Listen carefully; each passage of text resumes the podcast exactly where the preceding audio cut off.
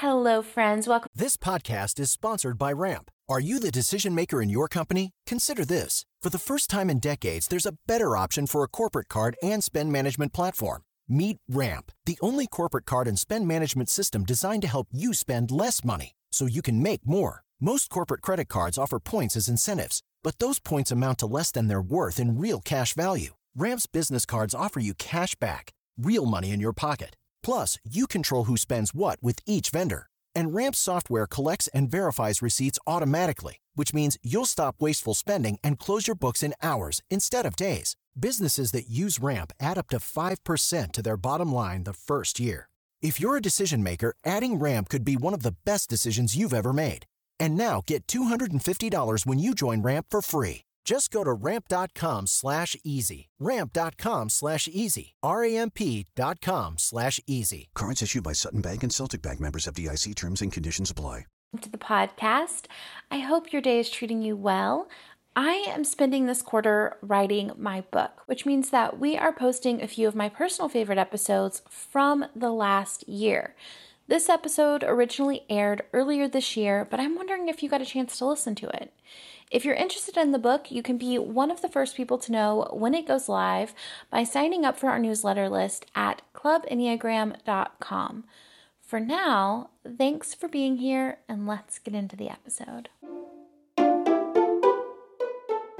I am Sarah Jane Case, and this is Enneagram and Coffee.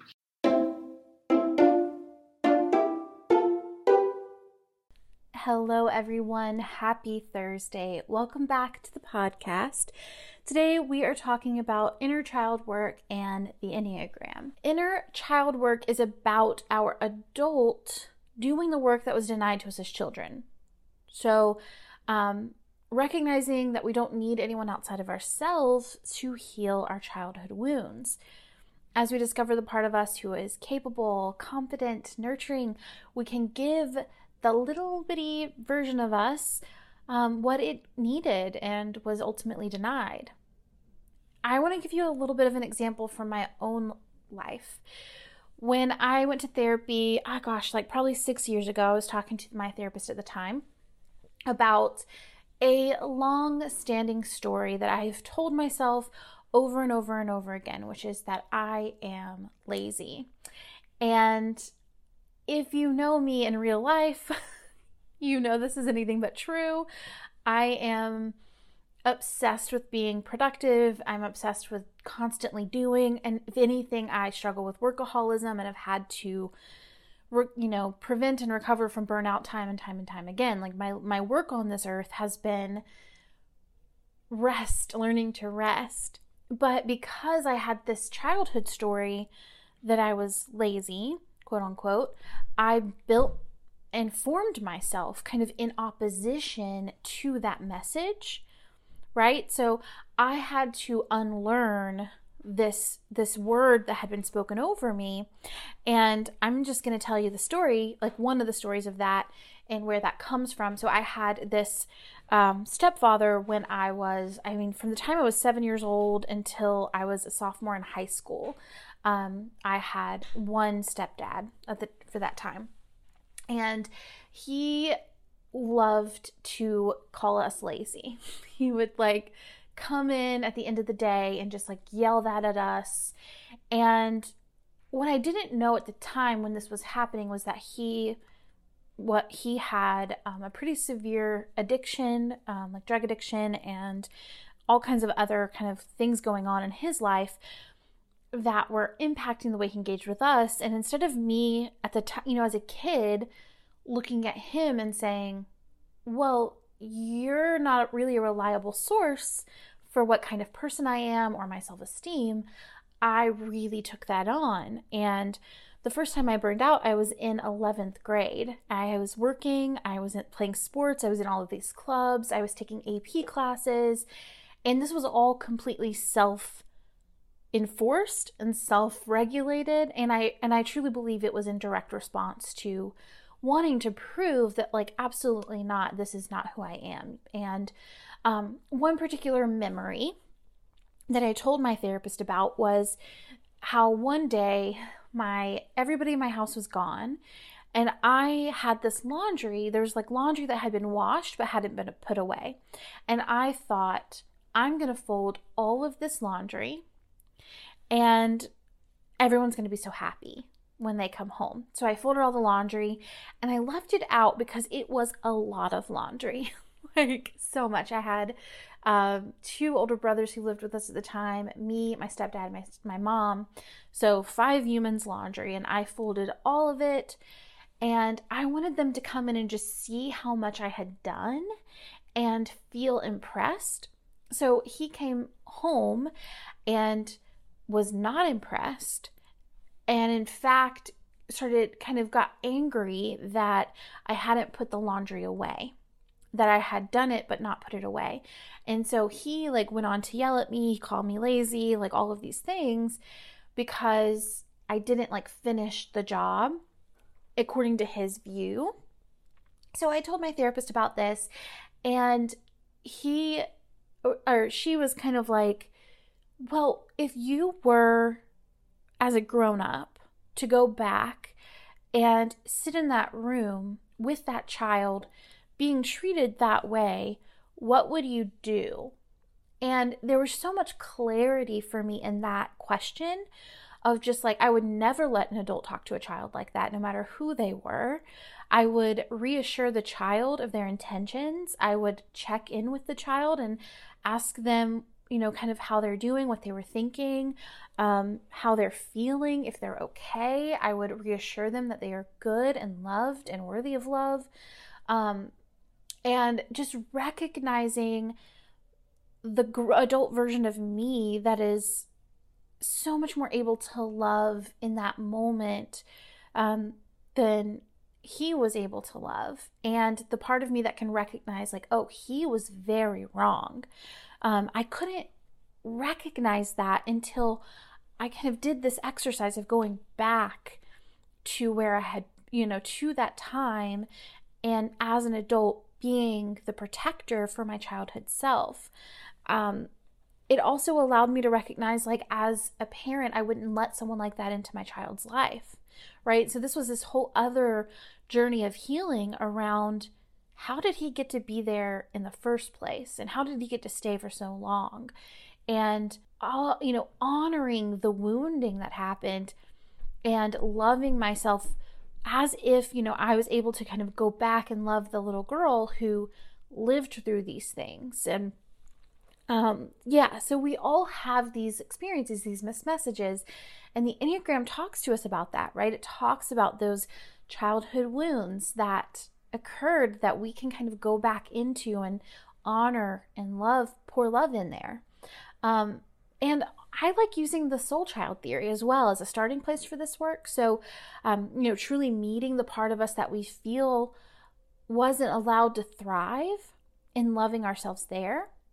So, let's talk a little bit about first the childhood wounds, and then we'll get into the soul child theory as well, which we've covered before on its own episode, but we'll we'll tap back in through this lens. So, let's talk about the childhood wounds.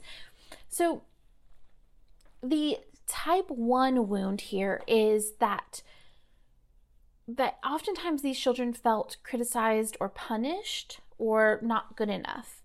Um, maybe the household rules felt inconsistent. Um, so then, because it was inconsistent, they felt like, okay, I need to create consistency or I need to really understand how to be good and not make mistakes so that I can make sure that I don't I'm not doing anything wrong. So they're paying attention to what are the rules and how can I make sure I'm doing the right thing within these different parameters. Um, the and ultimately, kind of the missed message here, or the message that they received was, you could always be doing better. You're never quite good enough. You could always be better than like what you are. So if we want to kind of go back and pour love back into this space, it's about kind of allowing yourself to be a kid, you know, letting yourself release that pressure to be good all the time and perfect and to not make mistakes but to imagine how can I, how would I as an adult speak to a child who has made a mistake I would likely offer them way more grace than I'm offering myself, right? And then we have our type twos, and these type twos often felt loved mostly if they were helping or pleasing others. Having needs felt selfish. So as a result, they learned to not have need. And their feelings, it, it became like, how can I earn this love? Not what does it mean to be loved for who I am?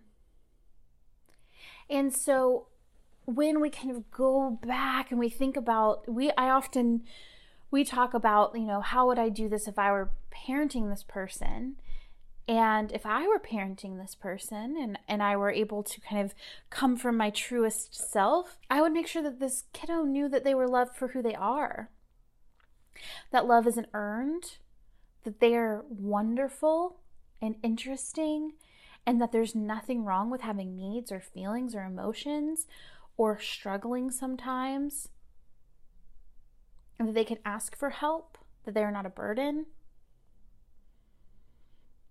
And our type threes felt rewarded for what they did and how well they did, you know, how much they accomplished.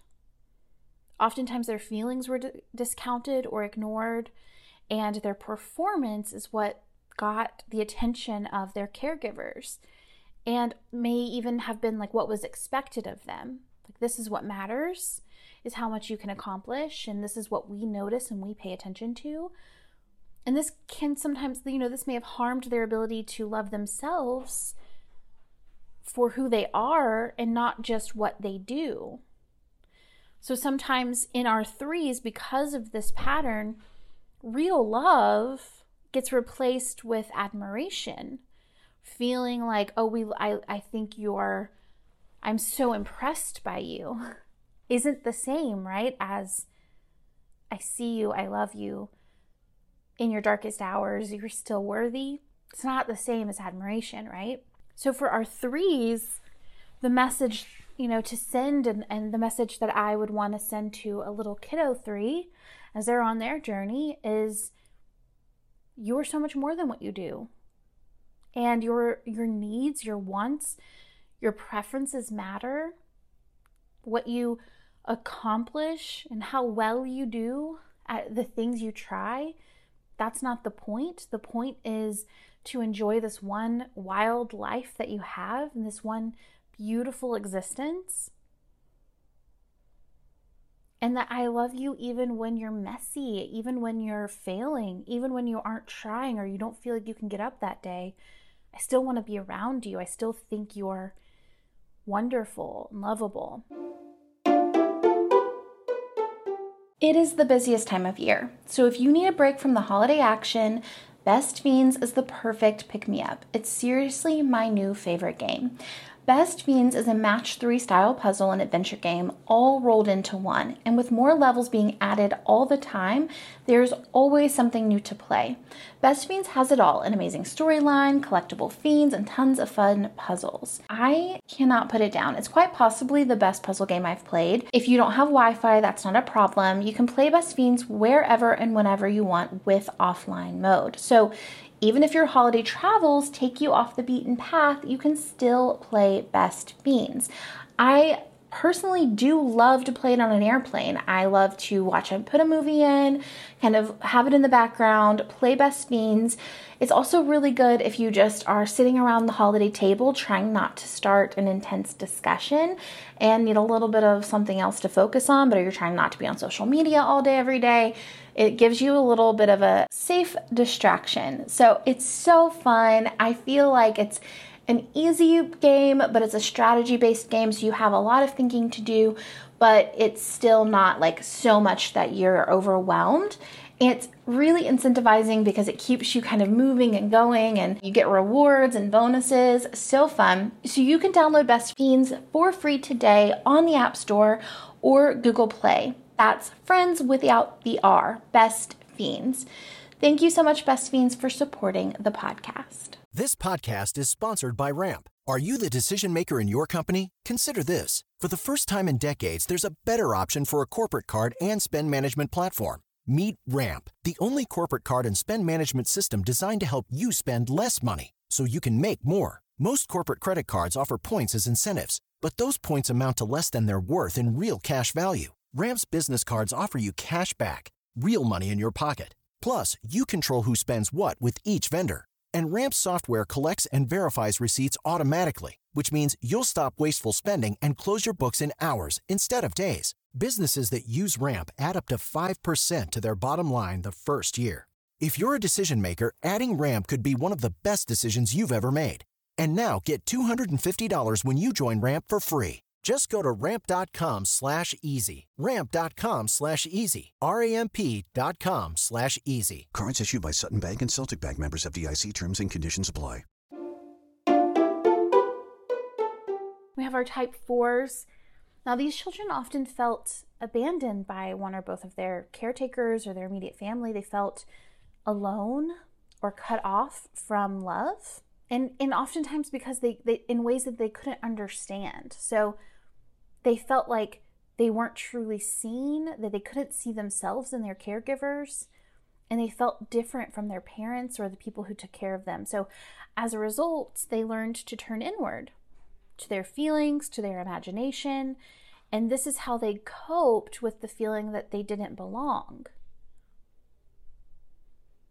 And so for our little force, you know, it's like, how do we go back and say, you belong because you are? There's nothing wrong with you. You are not broken. There's nothing to be ashamed of here. You are interesting and beautiful and incredible, and I wouldn't change you. And your sensitivity is a power and a gift. And our type fives and these children, they often felt like they had no true meaningful interaction. Maybe their caregivers weren't very emotional, or maybe they weren't very affectionate, or kind of the opposite can happen where they had kind of intrusive, over controlling parents who wanted too much from them. And so they felt like all their time and their energy and their needs were being invaded upon, like they were constantly being intruded upon. So as a result, they built walls around themselves and retreated into their minds as a way to escape what felt really overwhelming and all consuming. And to these little fives, we can where we can pour love in is like you're allowed to have your space. You're allowed to ask for what you need. It's okay that you want to spend time with yourself. I will respect your energy levels. And for our type sixes, the side that is trusting and, and overly loyal, oftentimes they were raised in these like unpredictable situations, or maybe they felt like they had no safe place to go. And so they felt like protection wasn't wasn't an option. And so they turned to their own kind of way to form protection against the world or against instability. And they built up their own defenses through doubting or disbelief, rejecting their own instincts and inner guidance, not trusting themselves. And to our little sixes, we can say, you know, safety is not guaranteed, but you are never without support. You can trust yourself there's no wrong way. And I know it's hard to believe, but it's going to be okay. You are resilient. You will get through any hard thing that comes your way. You have what it takes to get through.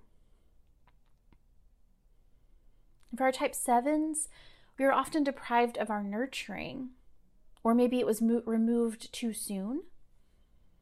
And so, because of this lack, you may find yourself searching for things to distract or minimize or repress the fear and pain that that created.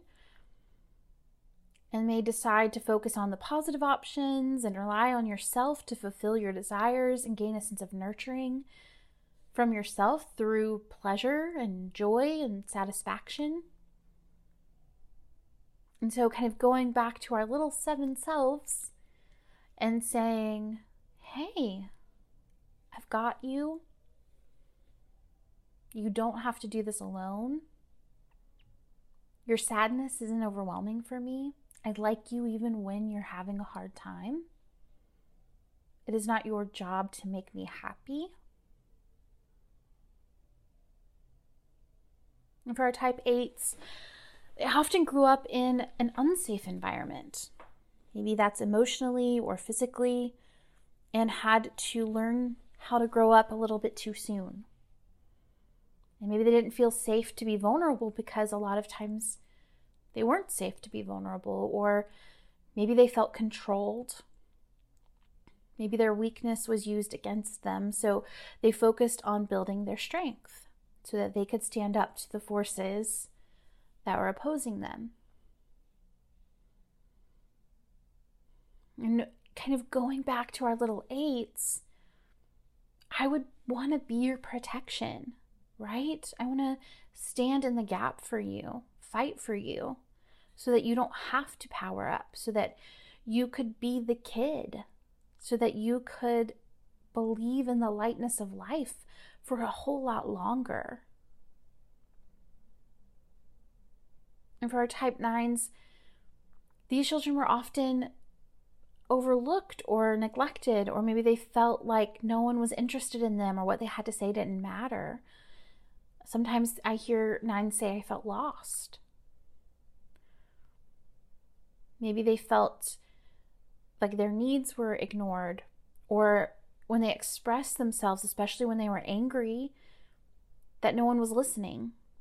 And so they decided to keep, they decided that it was necessary to keep a low profile and just focus on the needs of others.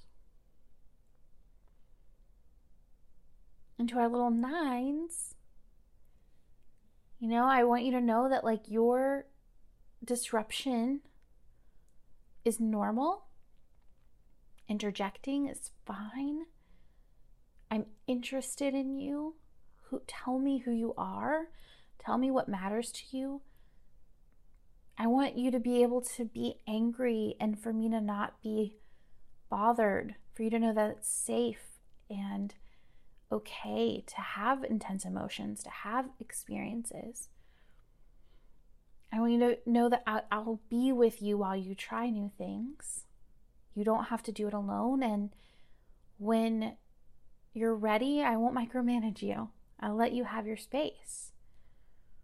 But until then, you have my support. You know, we could go back and say, Tell me more about that. How does that make you feel? And so when we think about it through the lens of our childhood wounds, there's some information there around what can be healed.